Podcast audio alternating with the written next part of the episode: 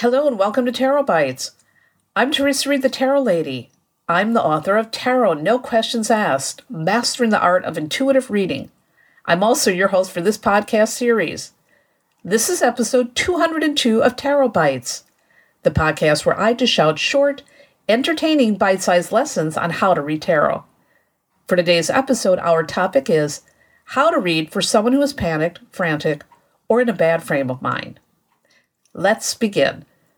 So, if you've been reading for a while, at some point, you're going to encounter someone who's freaking out. And this can be challenging, especially for a new tarot reader.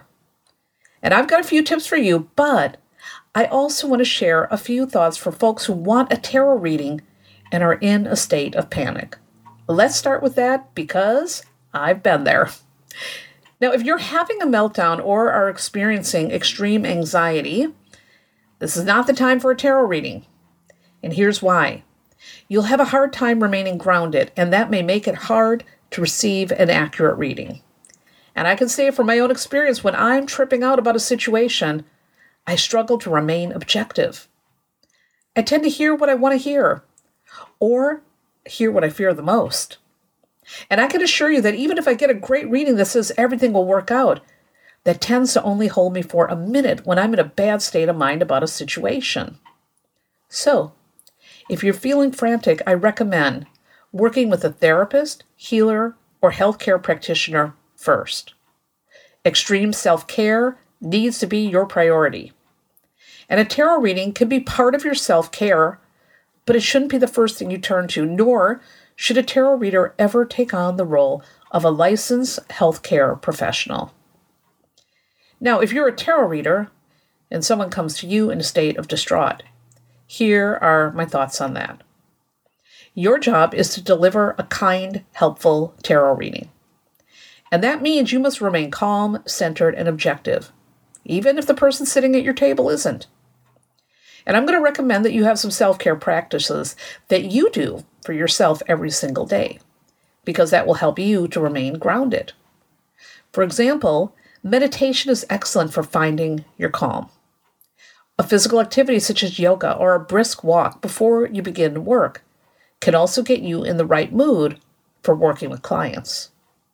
Tarot readers need to practice great self care so they can care for their clients without getting their own lives impacted by the work. A soothing backdrop is essential for both client and reader. Now, I always have gentle music playing in the background. It helps. It really does. It helps me too. Your working space should be clean and peaceful, no matter if you see people in person or do your work over the phone. A tranquil atmosphere can make all the difference for both parties. Now, ideally, you'll have good boundaries in place so your clients don't just show up at your door and demand an emergency reading. However, even with strict boundaries, there will still be times where your client is having a rough situation that may be creating anxiety they may want to see you immediately. And I'll let you determine how you feel about that. But I will say this if you are going to offer in demand services without any boundaries, you risk burning out. And a burnt out tarot reader isn't able to help anyone for long. When you're working with anyone, you'll want to establish control of the experience. This is especially important when you're working with people who are freaking out. And you can begin by doing something that helps the client take a moment to center themselves before you touch the tarot. So I like reading an oracle card first. And the one I use is the Power Deck by Lynn Andrews. And each card has a different spiritual meaning written on the back. And taking that minute to read the card will set the tone for the reading. Now, some clients wonder why I begin with that oracle card. And this is the reason why. It creates a sacred moment, so we're both in a good place before starting to work with the cards. Now, you may have a different process to set the tone for the reading. Perhaps you pour a client a cup of tea if you see them in person. Or maybe you take a moment for a little light meditation or prayer. An invocation over the cards could also help bring the energy in the room to a chill, still place.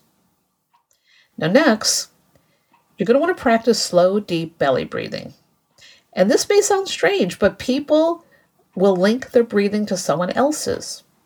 So if you focus on deep breathing, oftentimes the client will tune in and slow their breathing down too to match yours. And this will put them into a centered place and it might take the edge off.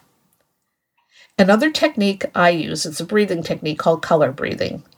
And I breathe in slowly, but I visualize as if I'm inhaling a radiant white light. And then I'm breathing out a cobalt blue ray. And I envision that cobalt blue ray surrounding the client and calming their aura. And this is another way to cool the energy and soothe the client. And I swear, by these breathing techniques, they really do help to take the energy down into a better place. Now, next, it's time to listen. Give the client space to tell you what's going on and why they want a reading at this time. What is their goal? What are their expectations on how this reading will serve them?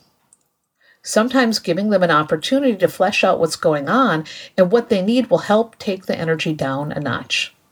And this reflection will also give them and you input on how to proceed. Now, once you've established a relaxed mood, you can begin your work. You must remain calm at all times. Sometimes a person who's feeling anxious, you know, just needs a person to talk to. And if that's the case, again, let them have the floor. In fact, I find that this is a good practice in general when people are approaching tarot in a panicky way. Talking it out will help process feelings, plus, it can lend well to finding good, helpful questions. I would recommend that you refrain from will I questions. These are disempowering and do not serve to help the client. Instead, you'll want to reframe questions with the what do I need to know about or how can I? So the client is in the driver's seat of their situation. You know, often panic sets in when we don't feel in control. So you always want to help the client find ways to take their power back. Never take a person's pain lightly. Even if you think they're being dramatic, do not judge or dismiss. That is not only disrespectful, but also unhelpful. It leads to shame. And the client might approach the reading with timidity instead of being open to the help the cards may have to offer. And think about that. If your reader just diminished your concerns, how open will you feel discussing anything with them? A reader should never poo poo what the client is feeling. Also, Never end the reading on a hopeless note.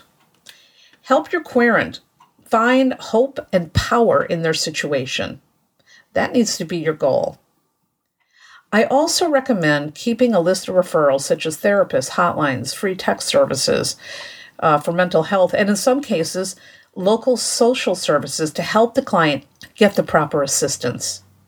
Again, your tarot work should never take the place of a licensed mental health expert or doctor. Now, once the reading is over, you'll need to practice good spiritual hygiene. And that may mean taking a, a walk, meditating, or something simple such as washing your hands, a practice my friend Briana Saussy recommends. I'd also recommend that you encourage the client to put space between each reading. Now, sometimes a person who is stressed may want multiple readings on the same subject and this rarely does any good. It's like picking at a wound. Time is needed to gain perspective. Also, you do not want to encourage dependence because that's never good for the client or the reader. If they insist, I recommend referring them to a healthcare practitioner or mental health expert. And again, this is to protect the client, which is ultimately the goal. So, these are a few of my tips, and I hope this helps you whether you are the client or the tarot reader. And that wraps up this episode of Tarot Bites. And you can check out lots more tarot goodness on my website, thetarotlady.com. I've got free introductory classes for tarot newbies. I've got the tarot coloring book, uh, tarot no questions asked, all kinds of things to help you connect with tarot. And I've got astrology uh, forecasts, uh, hundreds of blog posts, you know, just so many other good things for you to scope out and enjoy. I want to thank you again for listening. I hope you have a beautiful day. And by the way, if you're digging this podcast, do me a favor and head on over to iTunes and leave a kind review. That will help more tarot curious people find their way to Tarot Bites. And as always, I like to close out by saying pay close attention to your intuition throughout your day. And let it guide you into making brave, excellent choices. Remember, you are always in the driver's seat of your life. You're in charge of your decisions, your plans, the action steps that you take or don't take. You're the boss. And if you don't like where your life is headed right now, you can change that. Nothing is ever fixed in stone. The tarot cards tell a story, but you write the ending.